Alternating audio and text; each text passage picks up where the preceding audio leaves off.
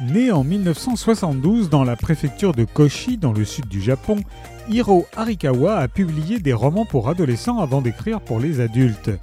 Elle est l'autrice des Mémoires d'un chat paru en 2017 qui a remporté un vif succès, confirmé en 2021 par la publication de Au prochain arrêt. La revoici avec Au revoir les chats qui paraît chez Actes Sud. On y retrouve Hachi et Nana, les deux félins inoubliables des Mémoires d'un chat. Ils sont de retour. Dans ce nouveau recueil, le lecteur apprendra que Nana et son maître Satoru ont rendu visite à une dernière personne avant leurs bouleversants adieux.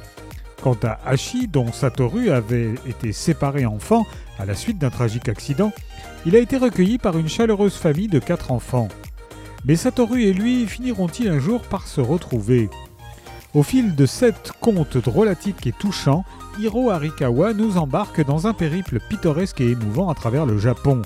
Oscillant entre la tendresse et l'humour, les joies et les peines, ces histoires ont la douceur et la magie des films du studio Ghibli. Au revoir les chats de Hiro Arikawa est paru chez Actes Sud.